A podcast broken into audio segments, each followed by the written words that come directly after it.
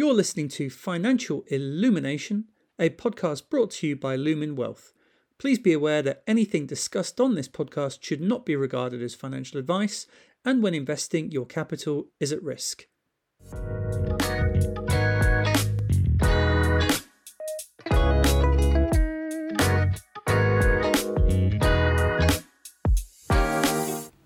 Hello and welcome back to the Financial Illumination podcast, a podcast that shines a light on all things financial. My name's James Corcoran, I'm your host, and I'm joined today by my good friend and colleague, Ben Mitson. How are you doing, Ben? Very well, thank you, James. Of all the financial advisors at Lumin, I'm glad you could ask me for some insight today. Absolutely. Well, everyone else was struck down with a bug, so you would have to do, but that's fine. No, it's really good to talk to you. And what I just wanted to do today is just talk over a few sort of recent issues that we've covered off in our fantastic Lumin News publication, which goes out to all existing clients and to a few other people as well. Yeah, some really interesting topics flying around at the moment. I just thought it would be good to cover off on here. I think for me at the moment, what I'm really seeing is impacting most clients that I talk to, and also, you know, personally, I'm seeing big changes, is really the current interest rates being so high. It's obviously having a significant impact, whether that's people coming up for the mortgage side or savers. You know, savers are now, for the first time in a generation really, have actually got a choice to make because, you know, interest rates are actually pretty decent if you're a saver. So is that something you've seen in your travels? Yeah, absolutely. I think it's a fantastic article in the Lumin News, and I think it's something that we have clients always come up to us and ask us about. And we're more than happy to discuss these articles with our clients. So I'd definitely encourage, you know, reading those. But in terms of this specific topic, yeah, of course, I think there's opportunity in cash. And I think this is where you have to start considering the difference between short-term and long-term investments. So, of course, over the short term, we can put your money into sort of high interest, easy access savings account where you could be receiving sort of 5.5%, which, you know, historically you wouldn't even dream of seeing those sorts of rates. So it's a fantastic opportunity to put your cash there in the short term. However, we see some, you know, some fantastic reports from the likes of Schroder's that actually if investing over the long term is always going to be cash, you know, and the longer you leave it invested, the better it's going to outperform cash, I should say. So I think in terms of whether you are, you know, young, I think it'd be probably a better opportunity to stay invested.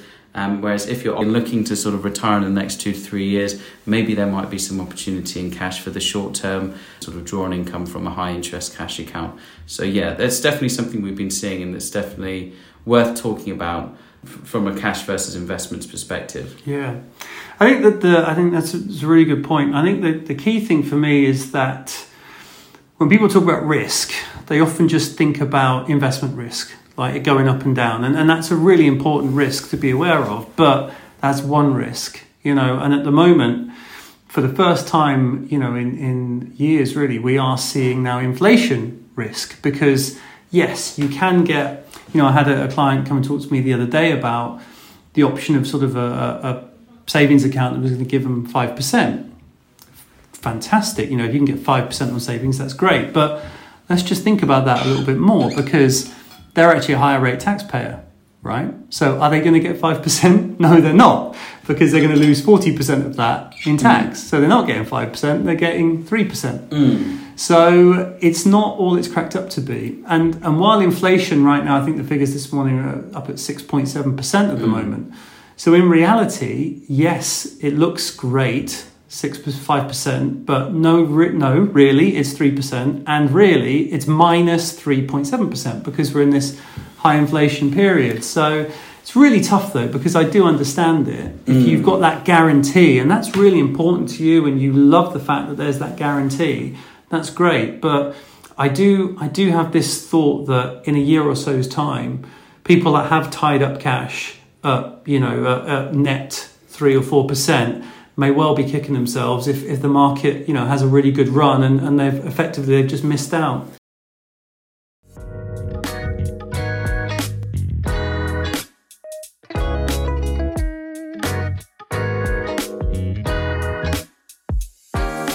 In terms of the interest rates now, I think it's something you want to have a look at in terms of existing cash. There's opportunity there for existing cash.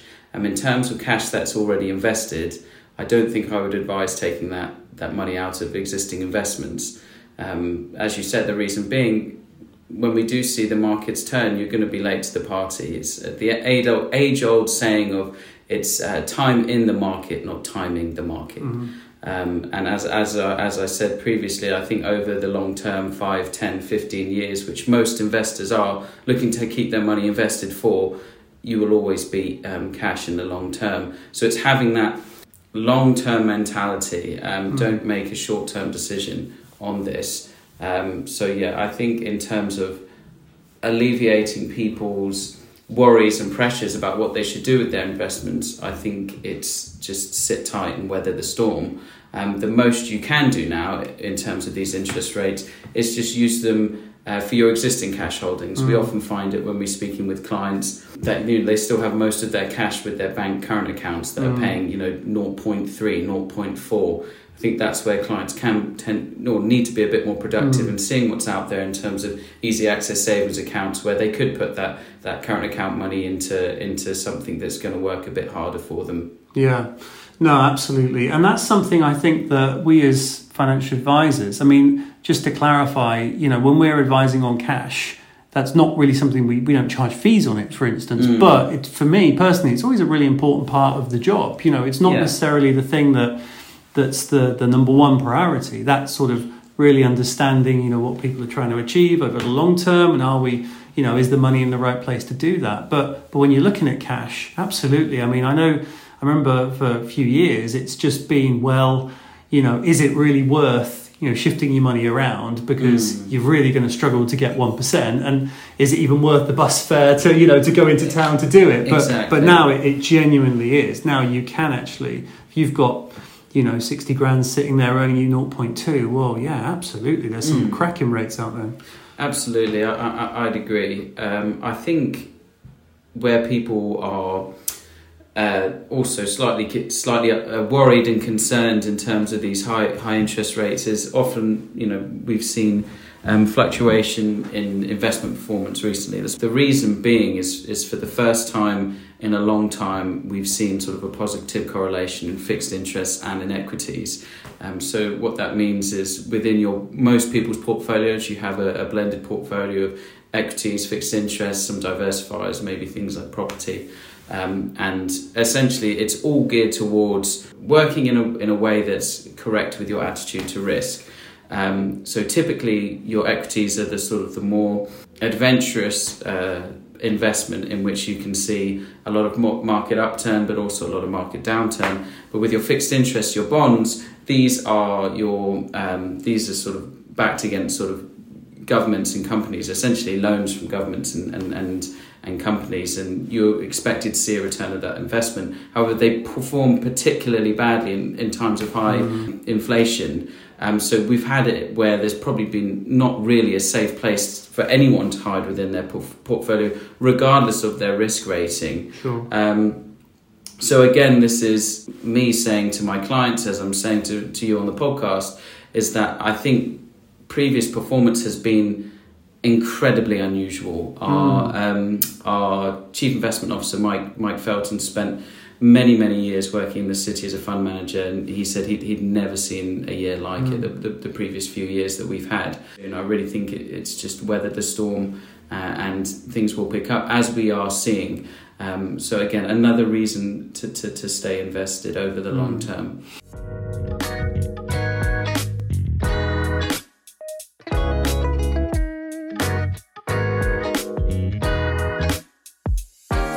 So I suppose that's all based on people that have got money in the markets and are potential beneficiaries of good interest rates.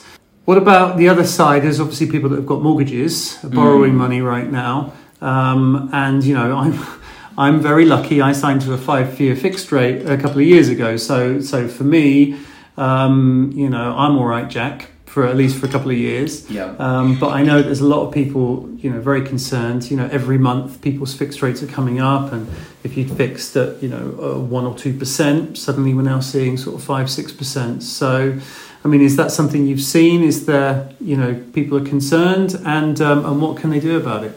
Yeah, of course. I think when talking about mortgages, there's obviously you have to deal with it on a case-by-case basis. But I don't necessarily think that all debt is bad debt. I don't think mortgage debt is particularly bad debt. And I think that it's something, a debt that you can service comfortably. It's not something you should be worried about.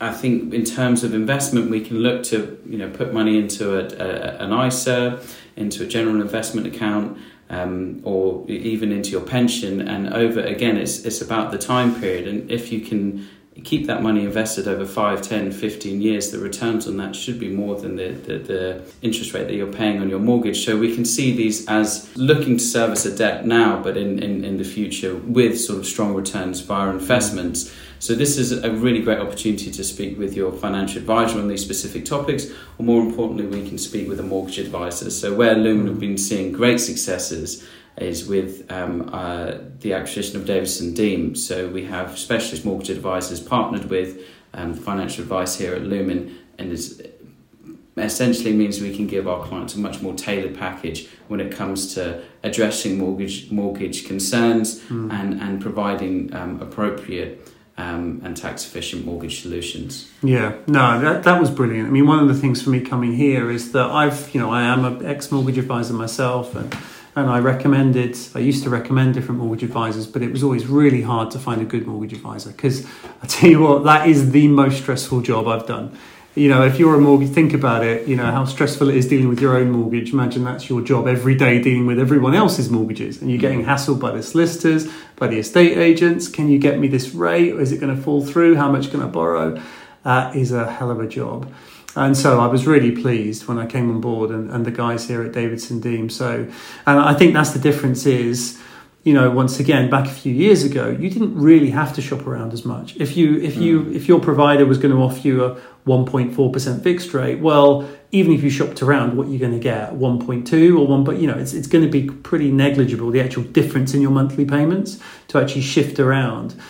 So hence a lot of people really just remained with their own lenders. Mm-hmm. Whereas I think for the first time in a long time now, actually, if your lender's going to put you onto a pretty heavy standard variable rate or offer you a fixed rate, actually, it is the right time to now be engaging a mortgage advisor to actually look for it, because those, you know, the potential savings are really significant by making sure you've got that best deal in place. Absolutely, I agree. And I think that's the ultimate conclusion I've found in working with my clients over the past year is really, whilst things on the outside can look a little bit turbulent, a little bit scary, it's actually a really great opportunity to speak with your advisor, because there's lots of work to do and lots of opportunity there.